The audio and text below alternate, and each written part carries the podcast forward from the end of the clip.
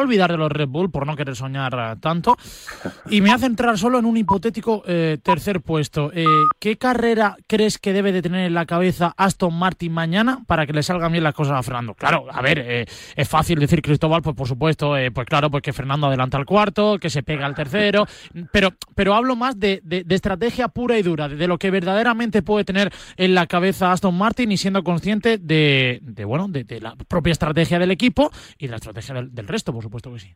Pues lo primero que tiene que pensar es en, no meter la pata. Y, no es fácil, porque un equipo que no está acostumbrado a ganar, que de repente se ha visto en las grandes ligas, eh, la tensión que va a haber en los boxes en cada cambio de neumáticos va a ser brutal. Ese es el punto uno. Y el punto dos, yo creo que simplemente están pensando en hacer lo que se les da bien, y es rodar rápido, con constancia y sin degradar o degradando muy poco los neumáticos durante toda la carrera. En este sentido, adelantar a los Ferrari en la salida sería maravilloso, al menos adelantar a uno de ellos. Carlos es el que le tocaría por, por, por cercanía en la parrilla. Pero mm, si no los adelantan en la salida, no va a ser sencillo que en la primera parte de la carrera pueda, pueda darles caza, porque los Ferrari son muy rápidos en línea recta, eh, más que el Aston Martin. Hay una diferencia de 6 kilómetros por hora. Por tanto, Fernando tiene que pensar, yo creo, y el equipo Aston Martin en general, en una estrategia eh, de, de es decir, de ir más largo probablemente y de jugar con esa naturalidad que le da eh, tener una menor degradación. Eso les va a permitir elegir el momento adecuado para parar en boxes y en un momento dado, si los Ferrari no resisten y paran, pues ellos tendrán que alargar para intentar recuperarles terreno o eh, simplemente fiarlo hacia el final de la carrera y entonces tener mucho mejor ritmo porque para porque para mucho más tarde y simplemente tiene mejor neumático que los Ferrari. Me, estoy metiendo en un general técnico, pero simplemente yo creo que eh, se trata de disfrutar de ese ritmo de carrera tan bueno que tienen y no precipitarse. Eh, en, esta vida, si tienes un coche que es rápido en carrera, puedes permitirte mayor flexibilidad estratégica. Me gusta lo que escucho. Cristóbal, última pregunta en clave, Fernando Alonso, porque evidentemente también te quiero preguntar por nuestro Carlos Sainz, que, sale cuarto clasificado y, ojalá que los dos estén en el podio, y si no, pues uno de los dos. Em, ¿Es mejor, eh, tal y como está diseñado el Gran Premio de Bahrein, salir en posición impar o en la posición par de, la carrera, en la salida? Muy buena pregunta. Eh, la, posición impar es mejor porque es la, zona limpia de la parrilla. Y aquí, eh, teniendo en cuenta que estamos en el desierto y que sopla el viento y trae la arena, lo, mejor, con mucha diferencia, es estar en, la zona limpia. Por tanto, eh, otro punto a favor para, para Fernando. Pues a ver qué pasa. Mañana, 4 de la tarde, Gran Premio de Bahrein eh, con eh, Aston Martin y su, y su piloto estrella, Fernando Alonso, a sus 41 años, va a intentar, ¿por qué no?, lograr el primer podio en la primera carrera. Carlos Sainz, eh, Cristóbal, te quiero hacer un par de, cuestiones sobre él. ¿Crees que dentro de lo que cabe le está viniendo bien que, que en España haya vuelto esa Alonso manía para, para él relajarse un poco, mediáticamente hablando, y dedicarse a correr, que es lo que mejor sabe hacer? Y oye, mañana, ¿por qué no? ¿No puede dar un, tercer puesto? Mi opinión es que no. O sea, eh, cierto es que, Carlos siempre se ha tomado el tema de los medios con mucha calma y con mucha racionalidad, pero lo cierto es que esta nueva ola de Alonso manía parece que le eclipse y, y, es completamente injusto. Carlos lleva haciendo un trabajo espectacular en el equipo Ferrari, midiéndose a uno de los grandes de la parrilla como es Charles Leclerc y, y, es una pena que, hoy eh, los titulares los lleva Fernando cuando resulta que tiene un español justo por delante y es, Carlos, ¿no? Pero puedes decir, claro, es que de un Ferrari se espera eso, o de Carlos incluso, que ya nos lleva deleitando, y hay que decirlo así, con estas posiciones durante toda la temporada 2022. Eso es así. Y también es verdad otra cosa. Los Ferrari han estado muy ocultos, han estado jugando al despiste e incluso han estado pasando problemas durante la pretemporada, de, manera que han sido menos protagonistas. Eh, y en ese Gran Premio incluso, el viernes fue un tanto deslucido y solo el sábado han emergido con este ritmo a una, a una vuelta. Eh, la gran duda es qué van a hacer en ritmo de carrera. Y el precedente que es lo que vimos la semana pasada en el mismo circuito en los test es que los Ferrari sufrían mucho de degradación, con lo cual eh, si ahora tuviese que apostar por cuál de los dos españoles va a estar por delante, diría Fernando, y no por las habilidades al volante, y no porque Carlos no sepa lo que es ganar, que ya lo demostró el año pasado, sino porque me da la sensación de que los Ferrari van a sufrir en, ritmo de carga. ¿Cuál es la estrategia para ellos? Muy distinta a la de Aston Martin, ¿no? La estrategia suya tiene que ser salir lo mejor posible, intentar adelantar a uno o los dos Red Bull y luego retenerlos detrás, poner un ritmo lento de carrera y, intentar conservar el neumático y aprovecharse de esa velocidad punta que sí que tienen para no ser superados. Así que un planteamiento completamente distinto. Pues a ver eh, qué ocurre. Ya saliéndonos un poco de los pilotos españoles, claro, el, seguidor, no sé si la palabra es no habitual de la Fórmula 1, pero bueno, eh, un amante más pasivo de la Fórmula 1 y que le gusta el deporte, pues eh, mucho por igual, como puede ser MotoGP, Fórmula 1, el, típico oyente ¿no? que podemos tener aquí, Cristóbal, de, la radio del deporte, eh, puede ver la clasificación el día de hoy y que diga, caray, ¿qué le pasa a Mercedes? Pues es, una buena pregunta y, eso no solo se lo pregunta el aficionado habitual, o sea, eh, ocasional, sino también el habitual e incluso en la parrilla muchas veces se están preguntando los rivales qué está pasando con Mercedes. Bueno, una cosa es clara y es que están a escasas milésimas del Aston Martin de Fernando Alonso. Quiero decir, están perfectamente en la pomada para conseguir el podio mañana. Se han estado ocultando también durante la pretemporada. El ritmo de a una vuelta no está nada mal. ¿Y qué van a hacer en ritmo de carrera? Pues no lo sé, pero yo les tengo miedo. Les tengo más miedo a los Mercedes que a los Ferrari. En cualquier caso, ¿Es un resultado suficiente para un equipo multicampeón como el de en el que militan eh, George Russell y Lewis Hamilton? Yo creo que no. Yo creo que no están contentos, no pueden estarlo. Eh, ¿Va a darse la vuelta la, la situación? No lo sabemos. El concepto de su coche es muy raro.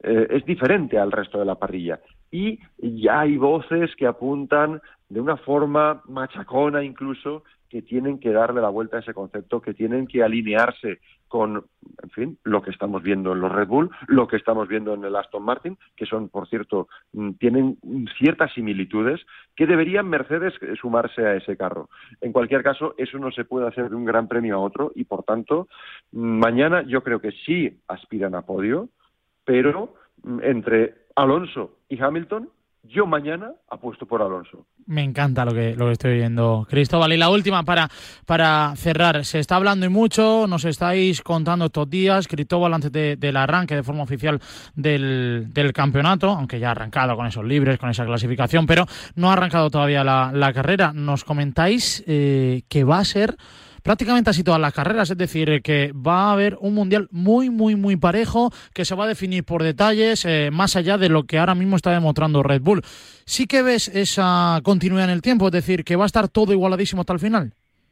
Yo espero que sí. Y, lo normal sería que sí, eh, por, un motivo muy sencillo. Hay estabilidad reglamentaria. Cuando esto sucede en la Fórmula 1, em, los que han sido los más listos de la clase, el primer año brillan mucho pero el segundo año los que no han sido los más listos pero están en el, digamos en el pelotón central eh, aprenden lo que no sabían el año anterior. Y, eh, y, en el tercer año incluso los de atrás acaban eh, sabiéndoselas casi todas. Eh, con lo cual lo normal es que tienda a agruparse el pelotón y en este sentido nos puede deparar un mundial fantástico porque es verdad que tendremos quizá que olvidarnos de las dos primeras posiciones, o por lo menos de la primera de Max Verstappen, pero por detrás, que haya Mercedes, Ferrari y Aston Martin en un pelotón tan, tan apretado, yo creo que solo nos puede traer magníficas carreras y mucha emoción. Ilusión, esa sería la palabra para resumir todo lo que estamos viviendo en clave Fórmula 1. Cristóbal Rosaleni, que disfrutes muchísimo de este Mundial, que yo creo que vamos a charlar muchas semanas y que por supuesto que mañana lo cuentes también como lo acabas de hacer eh, con nosotros en Marcador 4 de la tarde, Gran Premio de Bahrein, la primera carrera del 2023 con Fernando Alonso y Carlos Sainz en todo lo alto. Gracias Cristóbal, un abrazo. Gracias, buenas noches. Un auténtico placer eh, tener a Cristóbal Rosaleni en este tramo de marcador, 12 y 9 de la noche, una hora menos si nos escuchas desde Canarias. Quedan nada, 51 minutos para despedir este marcador de Radio Marca, pero antes vamos a refrescar que hemos tenido al margen de ese Atlético de Madrid 6, Sevilla 1 y de la clasificación de la Fórmula 1 aquí en marcador. I'm a real wild one, wild one, wild one, wild one. El Real Club Deportivo Mallorca ha caído por 0 a 1 en el Bici Mallorca Estadi frente al Elche Club de Fútbol con un tanto en el 88 de partido de Lucas Boyé. Escuchamos al argentino con los compañeros de Movistar Plus. Bueno, sí, hasta que las matemáticas nos digan lo, contrario, a nosotros no nos queda otra que, seguir intentándolo, eh, seguir poniéndole el pecho y tratar de hacer lo mejor posible para que la gente se siga sintiendo representada. El eh, Elche con eh, esta victoria logra no subir puestos en la clasificación porque tiene 12 puntos, pero sí que estar más cerquita de ese sueño llamado permanencia, aunque lo tiene muy pero que muy complicado. Décimo clasificado es el Real Club Deportivo Mallorca con 31 unidades en la tabla y Javier Aguirre, el eh, técnico de los Bermellones, hace autocrítica y relata dónde ha estado la diferencia del partido. Un córner fue la diferencia, un córner que que hacen un bloqueo a uno de mis jugadores y, le impiden seguir con el marcaje. Y ya te digo, son jugadas de, fútbol que a veces las salen de un lado y salen del otro. Eso es, es irrelevante. Eh, bueno, no estuvimos acertados en el último tercio, tuvimos control, a mi juicio, salvo los últimos 10 minutos fueron un poco de locura, abiertos y con el portero intentando rematar. Eh, la primera parte creo que fue bastante buena, pero nos sigue faltando en, el último tercio un poquito de calma, un poquito de calidad, un poquito de toma de decisiones. Eso, eso, y hoy otra vez fue el fiel reflejo de esto. Javier eh, Aguirre, el técnico del Real Club Deportivo Mallorca. Otro de los partidos ha sido el de el Power Horse Stadium en ese Unión Deportiva Almería 0, Villarreal Club de Fútbol 2. Los tantos han llegado en el tramo final con protagonismo para Samu Chukwueze que ha dado dos asistencias, una de ellas a Gerard Moreno y la otra a José Luis Morales eh, Nogales. Escuchamos aquí que se tiene después de que los suyos logren la segunda victoria consecutiva en tan solo A mí no me alteran demasiado, o sea, ni me ponen eufórico, ni cuando ganas dos partidos o tres como ya nos ha pasado este año, o cuando pierdes cuatro como también nos ha pasado. Yo creo que hay que mantener la tranquilidad. Yo creo que ya cuando perdimos el equipo hizo muchas cosas bien en muchos partidos, no tuvimos el acierto de, marcar en muchos de esos partidos y ahora. El Villarreal el Club de Fútbol, que es sexto clasificado con 37 unidades, está muy cerquita de los puestos uh, Champions. Activamos el comparador de dos semanas atrás, ya que la Real Sociedad lleva tres partidos sin vencer, un empate, el eh, vivido en el día de ayer en marcador, en ese 0 a 0 frente al Cádiz, y una derrota y otro empate. Por supuesto que sí, sexto es el Villarreal con 37 puntos, está a 7 de la Real Sociedad y ha derrotado el equipo de Setién a la Unión Deportiva Almería, que marca la permanencia, decimoséptimo clasificado, con un punto más que el Real Valladolid, que si vence mañana adelantaría al equipo de Rubi y por tanto estaría en los puestos del descenso. Escuchamos a Rubi en rueda de prensa hablando de la batalla que han perdido en el día de hoy, pero buscan levantarse pronto. Nosotros sabemos que cada vez que perdamos una batalla, mmm, nos estamos obligados a levantarnos, pero rápido, porque ya veis cómo está la, categoría, cómo los equipos de, que están peleando con nosotros van sumando puntos, la puntuación de descenso es altísima y por lo tanto no, no, no, no tenemos tiempo a, lamentarnos, sí que para corregir, obviamente, y para ayudar al equipo a mejorar.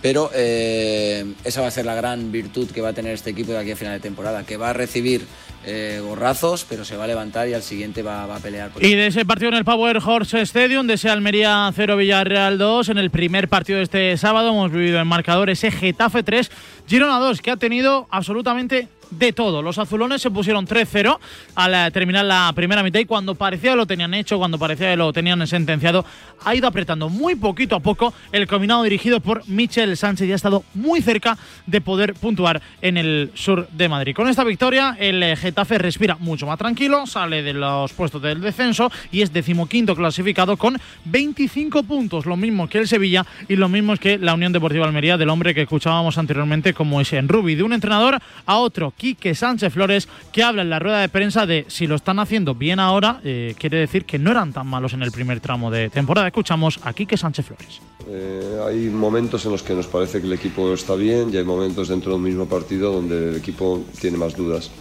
Eh, yo creo que todo tiene que ver con la, insisto, con la ansiedad y con las limitaciones que provoca el hecho de mentalmente sentirse apretado, sentirse presionado, sentirse angustiado.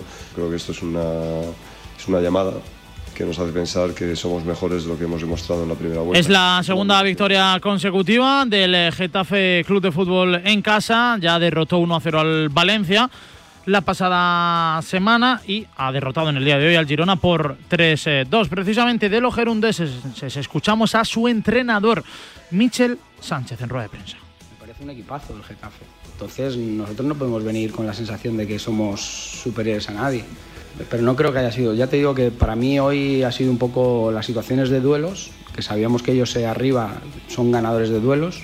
Y hoy por no darle al equipo un mensaje diferente a lo que venimos trabajando, pues no lo he hecho. Pero el equipo de Michel es un décimo clasificado con 30 puntos. Solo tiene 6 más que el equipo que marca el descenso, como es el Real Valladolid, y juega mañana. Eso en primera división, pero. En un minuto, Jaime Mateos, queremos repasar lo que ha tenido la categoría de plata en el día de hoy. Pues que en el manicomio de la Liga Smartbank siempre hay sitio para una locura más, porque Ayer la Unión Deportiva Las Palmas fue incapaz de pasar del empate a cero en Andorra contra un equipo que jugó todo el partido prácticamente con un futbolista menos por la expulsión de Héctor Hebel, eh, pero como hoy se le ha pegado el Levante, pues va a seguir siendo líder de la Liga Smartbank una semana más. El Levante ha perdido 3-0 en Huesca, que esto es noticia porque el Levante llevaba una vuelta, si hubiera ganado o empatado hoy, sin perder. Se ha llevado un revolcón tremendo del Alcoraz en un partido sensacional del equipo del Cuco Ciganda.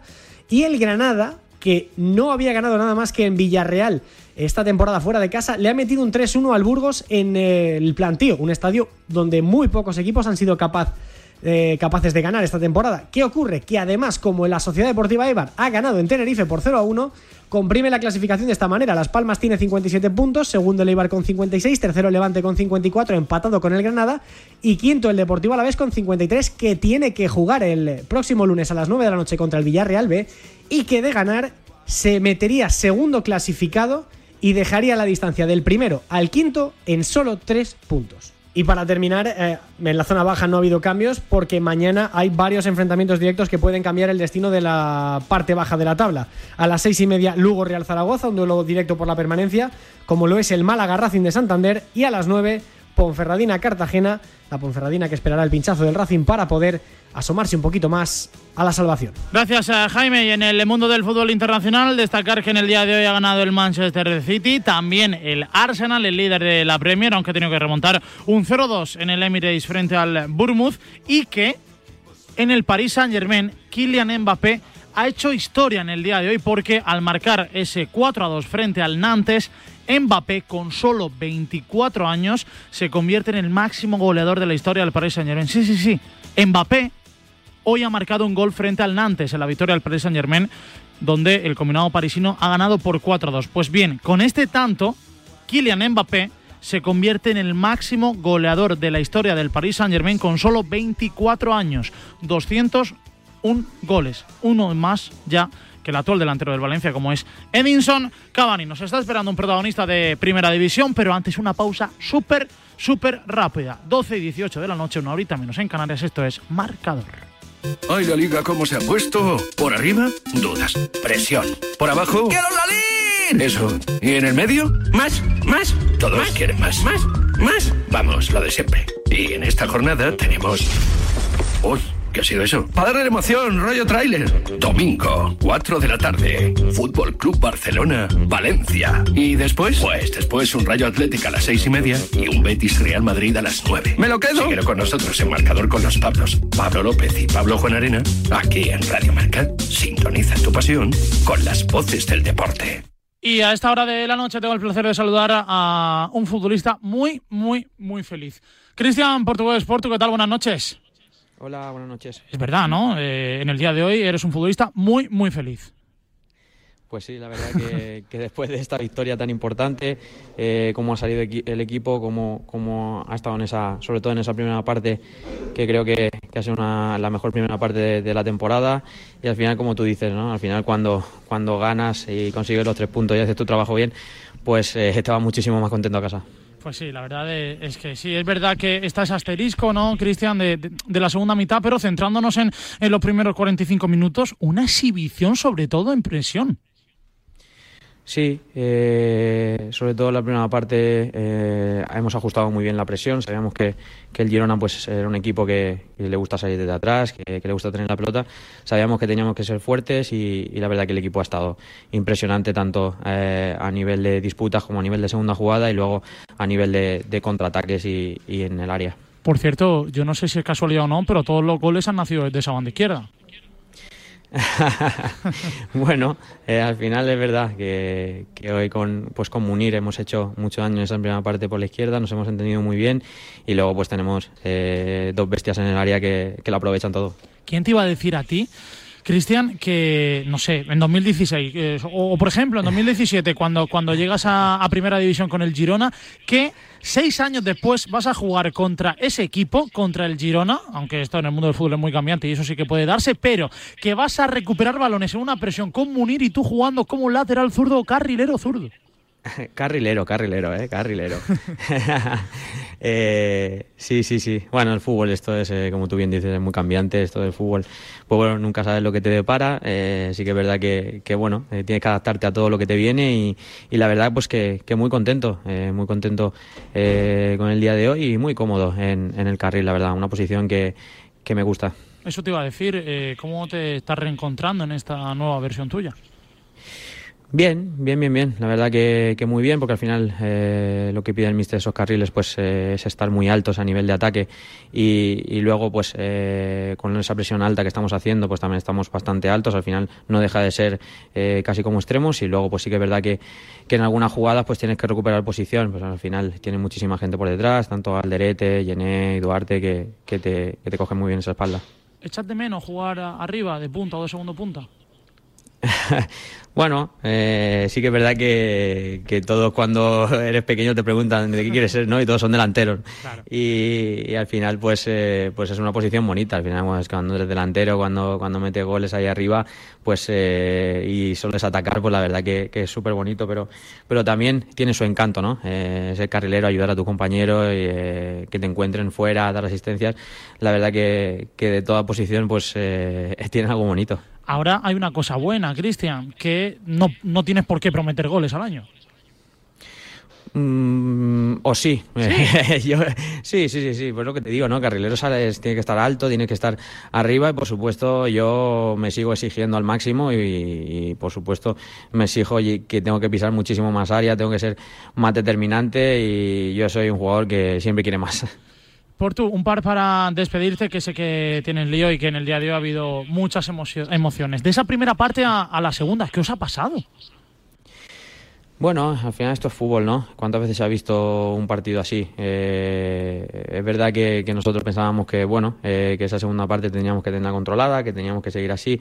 Nuestra consigna era no, no meternos atrás, seguir con esa presión que nos había dado tanto resultado. Pero bueno, al final ellos, pues eh, sobre todo la mentalidad de, que ya habían hecho pues esa primera parte, que querían apretar y al final se han encontrado, pues eh, han hecho una buena jugada y, y han metido ese gol que, que, al final, pues anímicamente a ellos le da también eh, más energía, más, más eh, manera de apretar y nosotros sabíamos que teníamos un tesoro que teníamos que, que, ¿no? que, que guardar. Al final creo que que ellos, pues eh, lo que te digo, ¿no? que no tenían ya nada que perder y nosotros pues teníamos mucho que perder. Y ahora el seguidor de Primera División, el seguidor del Getafe, mira la, mira la tabla y ve que el equipo ya ha salido del descenso. ¿Cuál es la primera palabra que se le viene a la cabeza a Porto después de esta situación? Pues que no la mire mucho, ¿no? Porque al final, si, si miras la clasificación cada semana, pues eh, te puede volver loco. Eh, esta liga se está dando que la parte de arriba para jugar Europa está eh, complicadísima y, los equipos de abajo pues están estamos sacando muchísimos puntos no al final eh, esta liga no se va no se va a decidir eh, hasta el final. Ojalá no que, nosotros estemos en una posición tranquila dentro de unas semanas pero ya te digo que, que visto lo visto no y visto todos los equipos eh, va a estar muy muy muy muy justo todo, todo. pues a ver eh, qué pasa. Lo que ahora es una realidad es que el Getafe tras este sábado en primera división ha salido de los puestos de abajo. Cómo cómo se celebra eh, una victoria así? ¿Se celebra de alguna manera especial? Bueno, eh, la verdad que el equipo pues eh, ha sacado pues esa rabia ¿no? que, que, tenía de la semana pasada, de, bueno, de, verse fuera del descenso. pero bueno, somos muy conscientes ¿no? que, esto sigue. Es verdad que hoy es un día de, para disfrutar, pero, pero ya a partir del lunes tenemos que tener puesta en la mente ese, partido tan importante que tenemos en, en, el campo del Cádiz. Pues a descansar mañana, Cristian, y la semana que viene a por todas. Gracias, un abrazo. Gracias, un abrazo.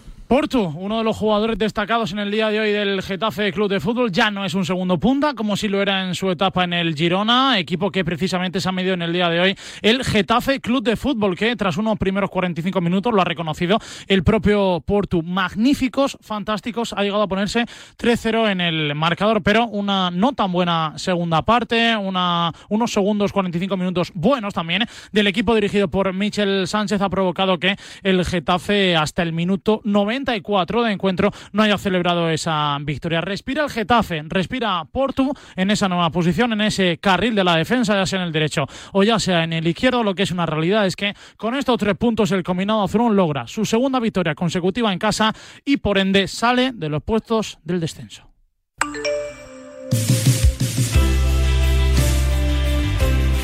Mensajes al 628 26 90 92. En La Mancha no hay bombones, pero hay morenos que rompen corazones. Hola, buenos días Radio Marca. Un abrazo, Vice. ¿Qué tal estás, hombre? Pasa, amigos míos. Buenos días. Buenas tardes, pizarreros es máquinas. Yo me iría directico ahora mismo a Radio Marca a conoceros a todos, de, sobre todo a ti Ortega, a Sánchez, a Yanela, Carabajano, a Sauki, a todos, que sois unos cracks. A mí el cumplido más bonito que me, que me hicieron fue mi tía que me dijo que estaba guapísimo en la boda de mi prima, no sé qué, con un traje blanco.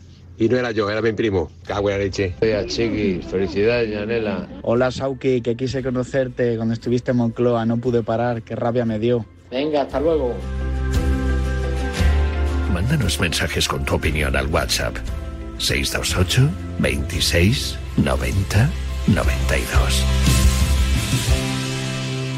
12 y 26 minutos de la noche, una horita menos si nos escucha desde Canarias, acaba de ser protagonista en este marcador Cristiano Portugués Manzanera Portunex del Girona, que en el día de hoy ha jugado como carrilero izquierdo en eh, esa banda del colisión Alfonso Pérez defendiendo la elástica del Getafe. Eso en cuanto a hoy, en un día en el que Alonso ha sido quinto en la clasificación del Gran Premio de Bahrein con su Aston Martin, Carlos Sainz con su Ferrari cuarto.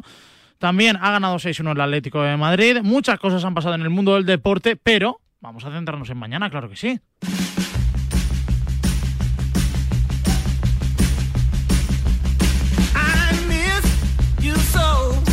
Porque mañana en Primera División juega el líder, el Fútbol Club Barcelona, que recibe al Valencia Club de Fútbol. Y vamos a centrarnos, como siempre hacemos en eh, este marcador que coge la continuidad de Pablo López y Pablo Jonera los sábados. Tras eh, su adiós a las once y media de la noche, vamos a centrarnos en ese jugador que puede ser diferencial en el partido que nos toque. Y nos toca centrarnos en el equipo culé. Alejandro Segura, tú eliges ese futbolista pues nos tenemos que fijar en Ferran Torres. Vuelvo a fijarme en el futbolista de Follos porque va a ser titular de nuevo. El Barça hay que recordar que tiene muchas bajas para el partido contra el Valencia. No están Lewandowski, Pedri ni Usman Dembélé. Tampoco está Gaby por acumulación de tarjetas y tampoco va a estar Xavi en el banquillo también por acumulación de tarjetas, algo que no es habitual en los entrenadores, pero que Xavi va a cumplir ciclo contra el Valencia este domingo. Así que eh, hay que fijarse en Ferran Torres, va a volver a jugar de nueve, veremos si acompañado de dos extremos como Rafinha y Ansu Fati o solamente con Rafinha, como el día del Santiago Bernabéu. Es verdad que en Madrid estuvo un tanto desaparecido el futbolista de Follos, pero realmente el Barça estuvo prácticamente inoperante ofensivamente, pese a que ganó el partido 0-1 y pudo ganar 0-2 con ese disparo de Franquesí. Así que fijarnos en Ferran Torres, que el último partido que jugó de liga en el Camp Nou contra el Cádiz hizo muy buenos minutos, fue el MVP del partido. Y por qué no, podría serlo otra vez contra el Valencia. Gracias, a Segura. Pues con la baja repasada vamos a escuchar a Xavi Hernández, el entrenador eh, del Barça, que en la rueda de prensa en el día de hoy ha dicho que entrenar al Barça es muy complicado. Por eso siempre digo que el Barça es el club más difícil del mundo porque tú ganas en Madrid 0-1 y parece que no convence. Cuando si fuera al revés sería fiesta nacional. Entonces es el club más difícil del mundo. Ahora me lo compráis, ¿no? Ahora sí. ya lo dije el año pasado y me cayeron hostias como, como un piano. Es así. En el Barça tienes que ganar y convencer y además tener el 70% de posesión y generar tu 17 y el contrario 3. Este es el objetivo y es el objetivo nuestro. Pero hay que entender que hay un contrario, que es campeón de la Champions. Y al final es entender de fútbol. O sea, hablar de la posesión cuando te hacen eh, hombre al hombre y te están eh, jugando un mano a mano y es, absurdo, es absurdo. Las palabras de Xavi Hernández en rueda de prensa. Enfrente va a estar el Valencia Club de Fútbol y Luco Cortés, tú eliges en quién nos fijamos mañana. Pues mi jugador clave del muy difícil partido del Valencia de este domingo en el Camp Nou contra el Barça va a sorprender, pero será Thierry Rendal, que regresó en la jornada pasada en Mestalla contra la Real Sociedad a la convocatoria después de un periodo largo de lesiones, casi seguro que será titular y lo será en el extremo diestro y no en el lateral, donde casi siempre suele jugar. Y es porque durante toda la semana el Pivo Baraja ha preparado en la ciudad deportiva de Paterna un sistema con doble lateral para parar a Rafinha. Por lo tanto, Thierry Rendal tendrá que estar muy pendiente no solo del ataque, sino también de ayudar a Dimitri Fulquier en parar el potente ataque del conjunto catalán. Así que, jugador clave del Valencia en el Camp Nou, Thierry Rendal, que está de vuelta. Pues por aquí lo apuntamos. Gracias a Luco. Muchas son las bajas que tiene el Valencia Club de Fútbol para mañana. No van a estar de forma segura ni Marcos André, ni Nico González, ni Gaya, ni Edinson Cavani, tampoco Gabriel Paulista, ni el guardameta Llama a Domenech al igual que Tony Lato. Vamos a escuchar a Rubén Baraja, el entrenador del Valencia Club de Fútbol, hablar de su rival mañana, como es el líder, como es el Barça. Nosotros necesitamos eh, ser un equipo en todos los sentidos, tanto con balón como sin balón, en la continuidad de lo que queremos y que vimos el otro día. Y esto es lo que a mí realmente me preocupa. Evidentemente el Barça es un gran equipo, es un magnífico equipo, juega en su casa, pero nosotros vamos a ir con toda la, con toda la voluntad y con todas las ganas de, de tratar de hacer nuestro, nuestro partido, lo que necesitamos para, para poder eh, hacer las cosas bien. Primero es el Barça con 59 puntos, penúltimo es el Valencia con 23 unidades en la tabla. El siguiente partido en el que nos fijamos es en el del segundo clasificado, porque el Real Madrid visita el Benito Villamarín. Y Miguel Ángel Toribio, tú nos dices en qué futbolista del equipo blanco nos fijamos. En Karim Benzema, es verdad que los números avalan al futbolista francés, 18 dianas, máximo goleador del equipo junto con Vinicius, pero las sensaciones no son las mismas que la de ejercicios anteriores.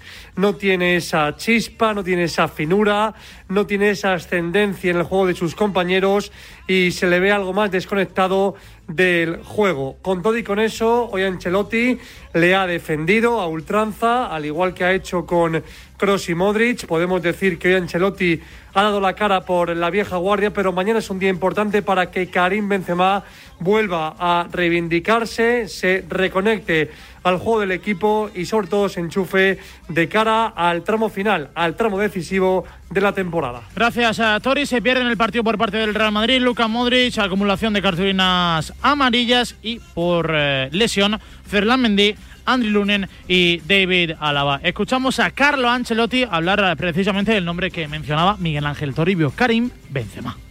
Para un delantero no, siem- no siempre es posible marcar todos, eh, los partidos, no siempre es posible jugar a top. La posición del delantero es la finalización de un trabajo de un equipo que a veces lo puede hacer mejor, a veces te encuentras, te, vas a encontrar rivales que cierran muy bien. Yo, eh, de verdad, Karim no, no me preocupa porque lo veo, lo veo bien. Ancelotti El hablando problema de Karim eh, Benzema en un eh, equipo, el blanco, que visita, como decíamos, Andalucía, visita Sevilla y se mide al Real Betis. Fran Campos, tú nos dices en qué futbolista hay que fijarse por parte del equipo de Pellegrini.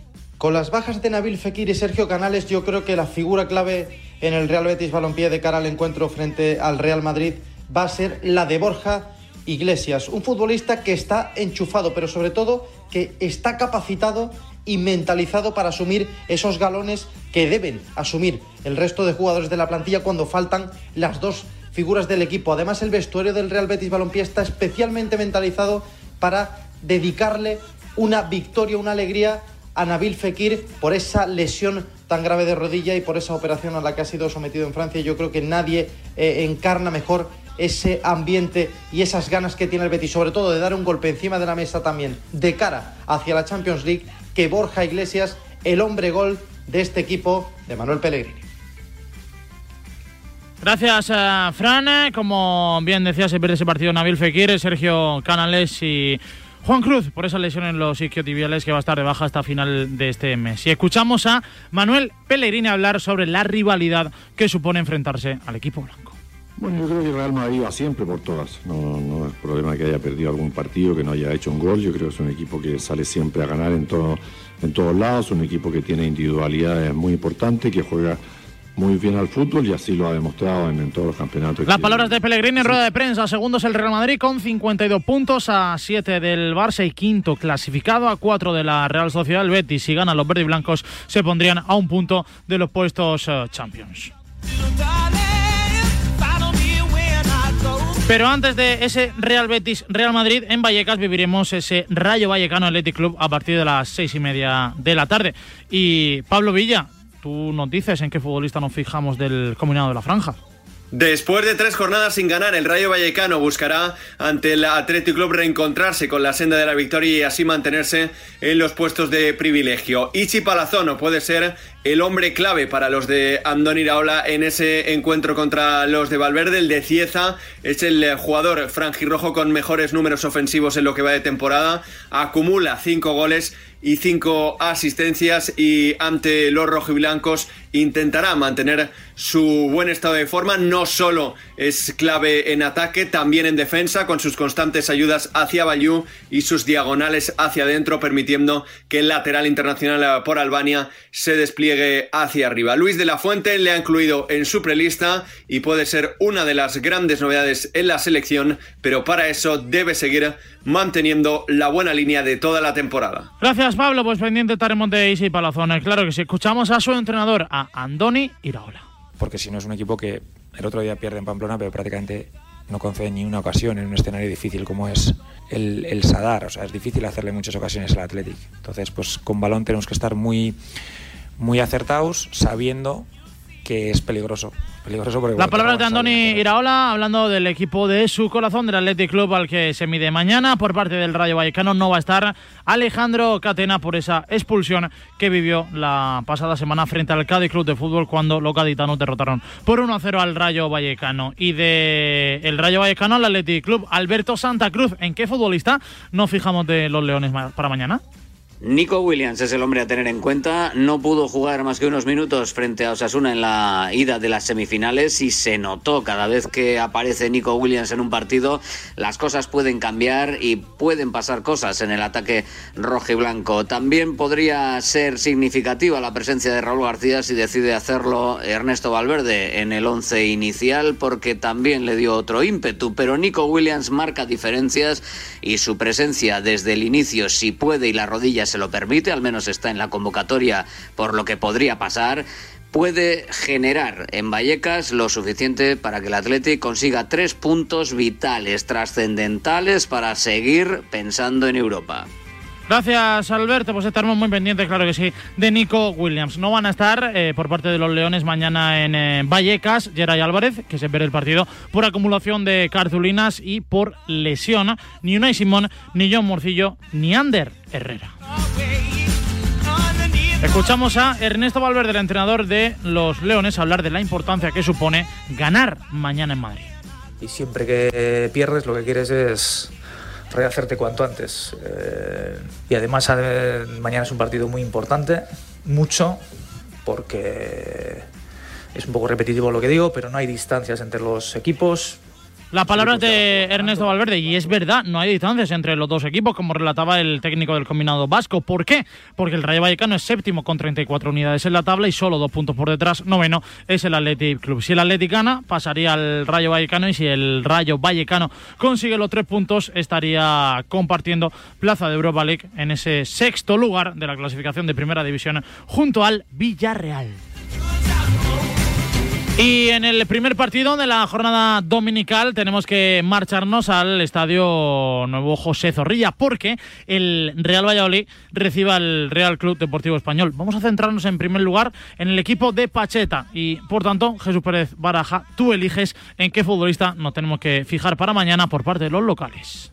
Durante toda la semana se ha estado pendiente de si Darwin Machis llegaba o no llegaba a la cita contra el español. Finalmente, después de completar los tres últimos entrenamientos, toda la pinta tiene de que sí va a formar parte de la lista de convocados al menos y que podría tener minutos. No se descarta incluso desde el once inicial y es que es un hombre fundamental para el esquema de Pacheta. Desde su llegada en el mercado de invierno, el equipo mejoró con más llegadas, con más peligro, con eh, más cifras, incluso en cuanto a disparos a puerta. Así que habrá que estar pendiente de él en ese partido de mañana contra el conjunto Perico, si llega finalmente, si tiene minutos y si vuelve a aportar para desatascar en ataque a este Real Valladolid.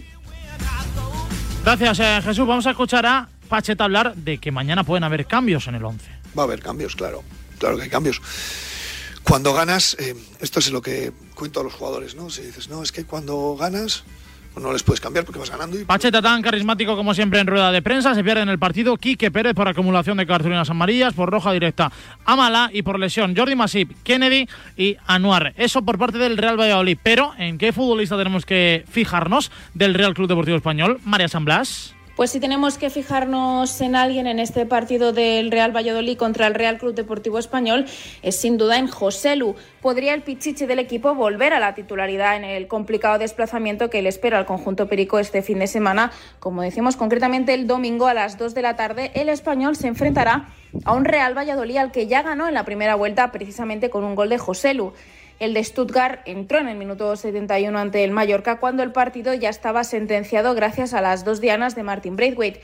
Junto al danés forman la segunda mejor dupla goleadora de toda la liga tras Lewandowski y Dembélé, con 18 goles.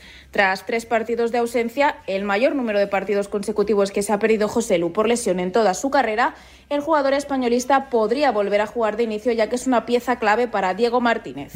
A pesar de que su ausencia ha estado bien cubierta gracias sobre todo a Sergi Darder y al ya mencionado Martin Braithwaite, el español además ha sumado 7 de 12 puntos posibles sin José Lu en el terreno de juego.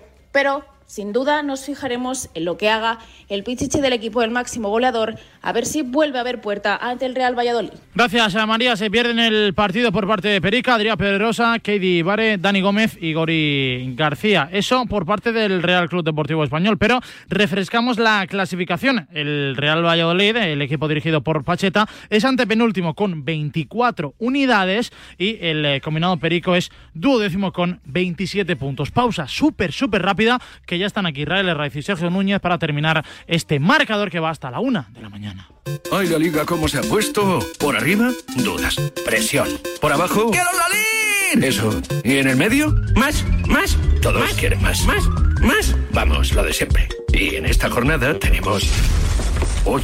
¿Qué ha sido eso? Para darle emoción, rollo tráiler. Domingo, 4 de la tarde. Fútbol Club Barcelona, Valencia. ¿Y después? Pues después un Rayo Atlético a las seis y media y un Betis Real Madrid a las 9. ¿Me lo quedo? Síguelo con nosotros en marcador con los Pablos. Pablo López y Pablo Juan Arena. Aquí en Radio Marca. Sintoniza tu pasión con las voces del deporte.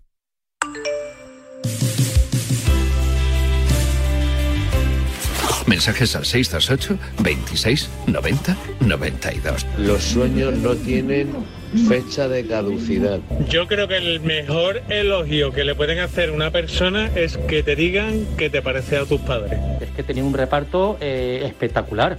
Pero la serie era mala, mala, mala, mala. El cumplido más bonito que no me han dicho a mí, pero que yo he escuchado es Está más guapa que un remolque recién pintado. La peor serie que acabáis de poner la sintonía es la de Juego de Tronos, claramente. O sea, madre mía, qué bodrio patatero. Y estuve toda la serie esperando a que pasase algo, a que en algún momento fuese tan espectacular como la gente dice.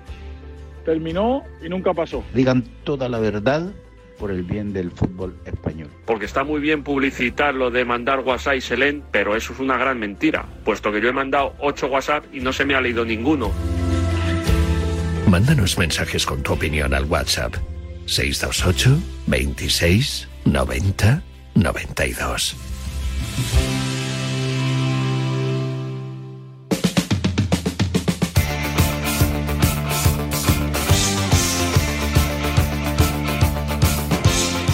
Y si suena esta sintonía quiere decir que esta es, eh, no sé si la última conexión, eh, yo no diría conexión, porque siempre puede caer una última hora antes de que arranque José Luis Carabajano con la alternativa, pero sí que el último bloque, la última sección de este marcador que va hasta la una de la madrugada. Hola, Israel Herray, ¿qué tal? Muy buenas. ¿Qué tal, Fran González? ¿Cómo estás? Oye, ¿acaso esto es la una de la tarde del domingo y tú eres José Rodríguez? No, lo digo porque, claro, a la hora de hablar de, de NBA, igual le estás levantando la sección a... Ah, no, no, no. Yo, eh, fíjate, eh, no sé si te acuerdas, porque tú no eres una persona precisamente brillante en cuanto a la memoria se refiere. Para nada.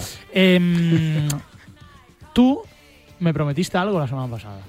Mira, voy a saludar al siguiente, Adelante, a- por al siguiente compañero y a ver si, si te refresca la idea. Hola, Sergio Núñez, ¿qué tal? Muy buenas. ¿Qué tal, Fran? ¿Cómo estás? Muy buenas. ¿Te acuerdas? ¿Te has dado cuenta cómo hoy sí se le oye bien? Hombre, hemos hecho, hemos hecho un poquito de trampa. Porque el otro día se le oía un tanto regular. Estaba nervioso, pero Sí, bueno. no sé, no sé qué pasó, ¿eh? Te prometimos que íbamos a estar aquí para dos cosas. Venga, a Eh, ver. La primera que... ¿Qué quieres, la primera o la segunda?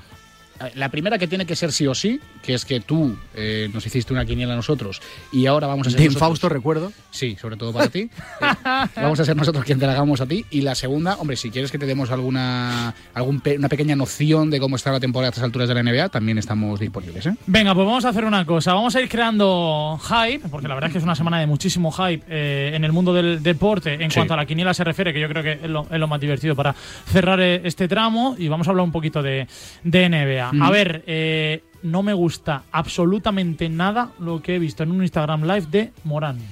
Sí, a mí tampoco me gusta. Eh, bueno, eh, lo que pasó en verano está aún. Fue en verano. Sí, sí, es en verano aún por demostrarse, ¿no? Eso de que en una cancha callejera, pues eh, se han escuchado varias versiones, desde que apuntó a un niño, digo niño, 17, 16 años, eh, con una pistola, y otras versiones que dicen que le amenazó simplemente, otras versiones que dicen que le golpeó, pero es verdad que todas estas eh, historias negras persiguen a las grandes estrellas de la NBA, ¿Sí? o sea, no es, no es ni mucho menos raro que encontremos este tipo de historias, además de un Jean Moran que ya en las últimas horas había creado, los últimos días, había creado un poquito de revuelo por las redes sociales porque había dicho algo así como que él era el mejor jugador de la liga. Bueno, pues no sé si será el mejor jugador de la liga o no, pero de momento Sergio tiene un marrón muy Sí. importante encima porque estas cosas a la franquicia no le suelen gustar absolutamente nada. No es el primero, por desgracia, ni será el último, pero sí que es verdad que es desagradable. Está acusado, for- estaba leyendo, acusado formalmente de golpear y mostrar un arma. O sea, no es supuestamente, no, no. La justicia ya está trabajando en ello y está de por medio. Son jóvenes, se les puede ir la cabeza, pero este tipo de comportamientos yo creo que no tienen, no tienen ningún totalmente. sentido. Es que sin, cabida. sin ir más lejos, ahora mismo en la NBA está el caso de Miles Bridges, que es Sí. el jugador de, de- Pues complicado ese, ¿eh? de Charlotte. Eh, en este caso, Miles Bridges está acusado de haber eh, de violencia familiar, Sí, no sí, solo sí. de haber maltratado a su mujer, sino también a su hijo. Hay Mm. un vídeo, el cual no recomiendo ver a la gente porque es realmente triste, en el que la madre está grabando al niño haciéndole preguntas de ¿y qué hace papá cuando llega a casa? Y el niño dice, pues te pega, no sé qué. Es Tampoco, tampoco, tampoco. Claro, pero bueno, es un vídeo que es un tanto desagradable, quiero Sí. decir. Pero bueno, el caso de Malbriches al final está llegando a su final judicial y él cree que va a poder volver a jugar con los Charlotte Hornets, que de momento no le han rescindido el contrato, no se lo han cortado. Así que bueno, veremos cuál es el Pero futuro de pensar, en la liga. pensar en el último año, ¿eh? Lo de Bridges, lo de Morant, lo de el entrenador de Boston el año pasado, Cierto. lo de Primo en San Antonio a principio de curso. Mm. Hay muchas cosas y muchos comportamientos en la NBA de un tiempo hasta aparte que empiezan a dejar de tener sentido. O sea, Salvando las distancias con lo de Udoca, quiero decir, lo de Udoca rompía las normas internas de San Antonio Spurs, pero bueno, bueno, haber tenido nunca relaciones- sabremos realmente lo sí, que pasó. Sí, estoy de acuerdo. Pero haber tenido relaciones con alguien es como si tenemos relaciones aquí dentro de Radiomarca Sí. y, claro, si la norma de Radiomarca dice que no se puede tener, pues lo normal es que te suspendan. Que, por cierto, ya No. Udoca no va a volver, al menos como primer entrenador a San Antonio Spurs. No. Veremos si vuelve a algún perdón, sitio. a Boston Celtics a San Antonio Spurs, porque ya Machula ha estado Veremos si vuelve a algún sitio. refrendado como entrenador principal. Eso en cuanto a lo extradeportivo, Mm. que siempre hay que hablar y mucho de la NBA y que el sinvergüenza de José Rodríguez, porque ya se puede hablar en todos términos a esta, a esta hora de la madrugada, es, lo, Mm. que, es lo que más le, Sí. le gusta. Recuerdo a- a- aquella conversación que tuvo con, con vosotros, un, un marcador matinal, hablando de los chetos de Los chetos. Eduard. Los chetos de- a mí me gusta más hablar de chetos y de estas cosas que de peleas Hombre, y claro. Es más divertido. y de todo este rollo de gente de esa cara amable, ¿no? De Anthony Edwards, que por cierto, en la película eh, que hace con Es el villano con de Juancho, es el villano, por cierto, Juancho. Oye, Juancho, eso te iba a decir. Cortado esta última semana con eh, Toronto mía. Raptors para hacerle sitio a Will Barton y, y ¿Os, bueno, os replantearíais la vida vosotros? Si fuerais Juancho Hernán Gómez, quiero decir, de No. cara a ¿para qué seguir allí? No. ¿Seguiríais trincando Es que- es que- siendo jugador A ver, 11 o 12? Yo lo, yo lo intentaría porque confiaría en mi talento. Pero claro, yo no sé, Juancho Hernán Gómez, qué límites se pone. Es que ha pasado de en 2020, desde 2020 hasta ahora, en menos de tres años ha pasado por cuatro o cinco equipos, muchos le, le han cortado y promedia 15 minutos, 5 puntos. Hmm. ¿Qué más destacamos? Al margen del el hundimiento de Russell Westbrook, ya hay que hablar así de duro, es verdad. Eh, la lesión de LeBron James, ¿qué tercera pata? Joder, que parece sacar? que empiezan a funcionar los Mavericks, ¿no? Sí, que por lo sí. menos ganan. Es 2-4 creo el parcial con Irving. Pero bueno, por lo menos hay victoria. Buen equipo, o sea, buena vic- victoria ante un buen equipo como los Sixers el otro día, 40-41. Bueno, yo creo que hay, hay cositas, ¿eh? Mejor que lo que estaban, sí. Creo que el techo de las finales del año pasado les engaña mucho, igual que le ha pasado a Atlanta, pero creo que, que, que van a ser más de lo que, de lo que podían ser. Yo, sin hablar del este, donde creo, insisto, esos tres equipos, Que eso está todo hecho. Milwaukee, Boston y Filadelfia, están un paso por delante, incluso de Cleveland Cavaliers, no, Sí. lo, no lo niego. Eh, por hablar del oeste, me gustaría llegar ya a la postemporada. Está precioso el oeste. Me gustaría llegar ya a la postemporada para saber qué va a pasar con esos tres equipos que ahora mismo lideran, que son Denver, Memphis y sobre todo Sacramento. Ah, se caen los Pero es que, que no son conferencias ganadoras. que va, que va, que va a volver a unos playoffs después de muchísimo tiempo. Es verdad que tiene un equipo absolutamente moderno y que Hmm. yo tengo muchas ganas de ver, con- pero tengo ganas de verle en playoff con Darren Fox, con Keegan Murray, con el, con eh, Harrison Barnes. Bueno, tengo ganas de verles. Con Domantas Sabonis, que Yo son creo que se caen los tres, ¿eh? pero yo creo que creo que el que el único que tiene menos opción de caerse, evidentemente, es el liderado por Nikola Jokic, Ah. Hombre. por, por ser Denver Nuggets. De no caerse. De no Sí. caerse, exactamente, de no caerse, sí, el otro caso. Y, y bueno, con ganas de, de postemporada, ¿quién? Eh, Nicolás Jokic. Ah, pensaba que habías dicho Jalen Branson. Gran. Ese sí que está absolutamente sobrevalorado. Buena canasta de Russell, de, da- Sí, de Westbrook, ¿no? Julio De Randle para, sí, sí, para sí. ganar Sí, anoche. Sí, sí, sí, con eh, New York Knicks, correcto. ¿Con A, a Miami Heat.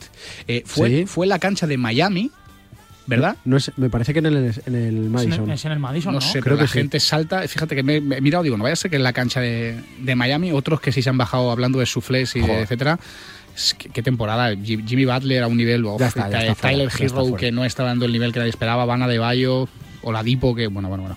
Miami terrible, terrible, terrible. por el mayor hype que hay en cuanto a la NBA, yo creo que es el oeste ahora mismo. ¿Tenéis la sensación de que va en modo diésel y muy poco a poco, porque sabe cómo van las cosas, Sí. los Golden State Warriors y que va a pasar lo de siempre con este equipo que mínimo se va a meter en semis? A ver a partir del domingo que vuelve que vuelve Curry con los Lakers. Mañana nueve y media contra, contra los Lakers. Yo creo que sí, ¿eh? Yo creo que van a estar ahí en la pelea. No, o sea, vamos a ver, esto es como lo del Madrid, la Champions el año pasado. Si la vuelve a ganar, pues vale, pues te tienes que quitar el sombrero. Llegará un momento Pero otra que- vez, yo creo que no. Nah, yo creo que no, no son ni mucho menos favoritos ni grandes llamados a pelear No. por el título, pero bueno, yo creo que un equipo donde están los habituales, eh, más los que están llamando desde, desde abajo, pero evidentemente un equipo con Draymond Green, con Clay Thompson y con Stephen Curry, siempre está llamado a, meterse en playoff. No va a ser fácil, insisto, no va a ser fácil, pero veremos cómo regresa Curry si llega en Mm. buen momento físico y Te- si Tengo llega... ganas de verles el año que viene, sin Draymond Green, con Mm. toda la pasta que le han puesto a Pool, a ver qué traen para colocar y para mejorar. si se limpia Poole. también a, Clay Thompson o algo así. para- el, el tema de Jordan Poole me recuerda también el de Tyler Hero, que están llamados a dar un paso Sí. adelante y es verdad que los tíos son capaces de enchufarse a ser tres partidos de 40 puntos, pero Mm. de repente pasan por una racha, son guadiánicos, pasan por una racha de tres partidos seguidos de hacer cinco puntos, tres rebotes, una asistencia, que eso debería... Guadiánicos, ¿eh? Sí, sí. ¿Te gusta el término? Sí, me Sí, gusta. me gusta más que el término irregular, la verdad es que sí. Cerramos tema NBA, ¿os parece? Venga. Seguimos hablando en las próximas semanas. Y ahora sí, hablamos de la quiniela. Porque Sergio F. Núñez, está de enhorabuena. La semana Sí, pasada, sí, sí, sí. nulo. Fantasía, fantasía. Gracias, gracias. El primer nulo Oye, de este tramito. Hay que ser el primero, marcador. tío. En algo hay que ser el primero, fíjate. No, no puede Quedaré para la historia. Eres el para la eres historia. el más, El más malo. malo, No, efectivamente. no es- no es fácil. No he ganado en mi vida. Un 0 de 9. Escúchame, he hecho, he jugado tiempo a la quiniela, ¿eh? Solo he ganado una vez 108 euros. Tenía 16 años ¿Y por qué te la hice yo? y no. Es que me acuerdo del momento en el colegio ver la quiniela. O sea, he sido nulo totalmente siempre en las apuestas. Nada, cero. Eh, Israel Herráez, eh, Bueno. yo, yo no diría que ha sido un tipo sobresaliente. Ha hecho dos puntos. Pero se ha hecho ¿sabes? dos. Yo tampoco, tampoco lo veo nada del otro mundo, pero oye. el, burro, el burro sopló la flauta y la flauta sonó una de vez. o forma sea. oficial es cuarto clasificado Ojo. con Nahuel Miranda, Raúl Fuentes y Adrián Blanco. Esto, es- ¿Pizarrita? esto luego hay eh, avances, o sea, Claro, decir, sí, claro, ¿no? claro, claro, por supuesto. Pasa que de sí. clasificación, Hombre, ¿no? va- según, según los participantes, un top 8 o un top 16. Yo- ya veremos. Yo estoy por delante de Luco. no, llevo un punto más que tú. Madre mía. Y Luis Molinero al que no le gusta hablar, lleva un punto más que tú. Tremendo, ¿eh? tremendo, tremendo, tremendo momento. Bueno, tenemos una, Bueno, eh, tenemos una va- quiniela vamos, para a, ti, ¿eh? vamos, a, vamos a recordar a los oyentes lo que pasó la semana pasada. Eh, Israel Herraiz, antes de despedir este tramo, me dijo, a ver, a ver, pero tú no vas a hacer la quiniela. Y claro, me vendió en directo y yo le dije, bueno, pues, pues venga, pues la semana que viene, tanto Sergio como tú, eh, hacedme una quiniela. Y ahora sí, vosotros sois los presentadores en este tramo, yo soy vuestro invitado. A ver, es verdad que yo ahora repasando la quiniela que tengo preparado tengo una duda. Venga. ¿Cuál? Eran cinco No eran 6 más Eran- 1, ¿no? Eran 6 más 1. 6 más 1, entonces hemos, hemos acertado, Claro. hemos acertado. Bueno, pues nosotros hemos preparado una quiniela, Fran, que evidentemente después de hablar de baloncesto no tendría ningún sentido haberte preparado una quiniela de fútbol. No, pero, No tendría pero, ningún pero, sentido. está quiniela futbolera y vosotros sois los especialistas de, de básquet de la casa Ah. y, y me habéis entrado con el básquet y también ha sido noticia, eso es así. Entonces, Vamos allá. Vamos allá. Primer partido fácil, ¿vale? Liga Endesa. Zaragoza-Barça. ¿Me habéis hecho una quiniela de baloncesto? Sí, correcto. Zaragoza-Barça. Zaragoza-Barça. Dos. Yo voy apuntando, ¿eh? Venga. NBA. Cleveland Cavaliers, Detroit Pistons. No, es que me vais a preguntar por una liga de Zimbabue o algo así. A ver, eh, ¿me lo puedes repetir? Cleveland Cavaliers, Detroit Pistons. Cleveland Cavaliers. Leboro.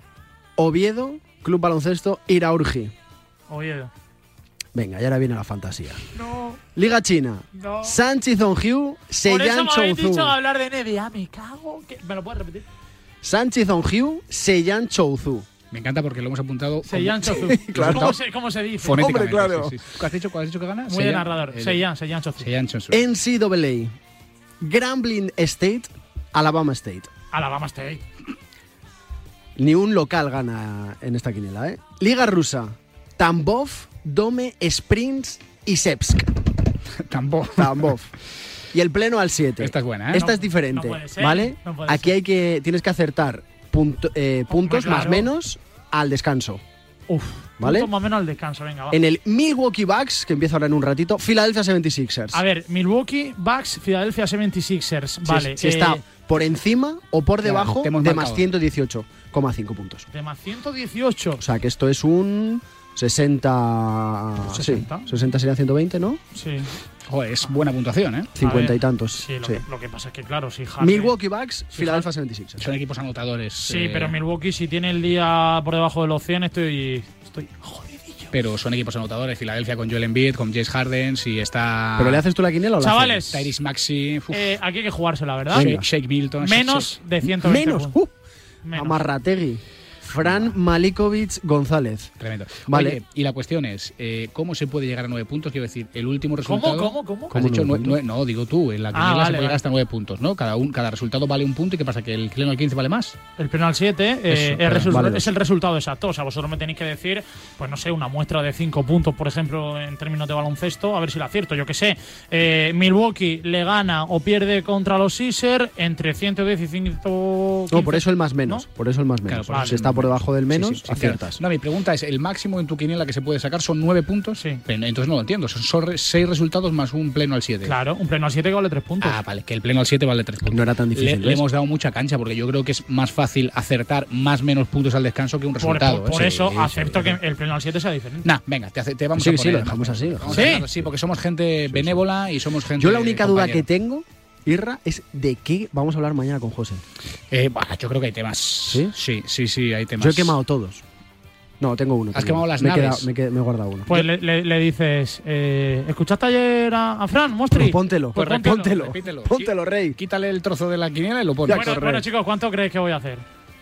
No, yo, Espero que más que yo. más que yo también. Después de la coña Cuatro, yo- marinera. yo creo que el básquet es más cuatro. fácil porque es Yo dije 50%. 5, ¿eh? Yo dije 5, ¿eh? Yo te- sí, yo creo que haces 4 o 5 El básquet es 50%, que el fútbol no. Es 33. Ah, por el empate. Vale, Claro, vale. por supuesto sí. Bueno, chicos, que muchas gracias por haber sido vuestro invitado. Esto es muy raro. Un abrazo. A, a ti por venir.